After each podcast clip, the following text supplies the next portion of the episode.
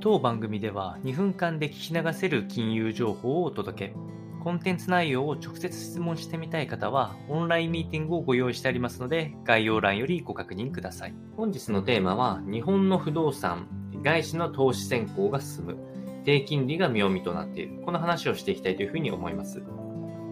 日本においては、このパンデミック下で、えー、首都圏の土地価格一部下落した地域があるんですけれども、えー、直近に関しては東京圏の工事地価は比較的前年、えー、比で上昇、簡単に言うと0.8%上がったものが2022年にもあったりします。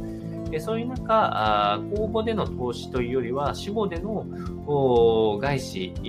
のプライベートの投資として不動産を先行する企業が増えてきているというお話です。え比較的低金利が他国と比べて続きやすい傾向。これは、え政策級金利を決める中央銀行の姿勢にも表れておりますが、えそういうのが他の先進国と比べると安定的、かつ、えー、物価自体の、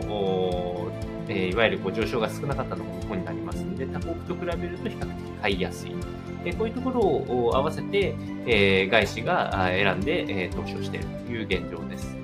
でまさに、えー、投資利回りに関しては3%を超える水準。ロンドンだと少し3%割れるぐらいの水準なので、やはり他国と比べると読みがあるというところで、今後も話題になっていくかと思いますので、参考にお伝えをいたしました。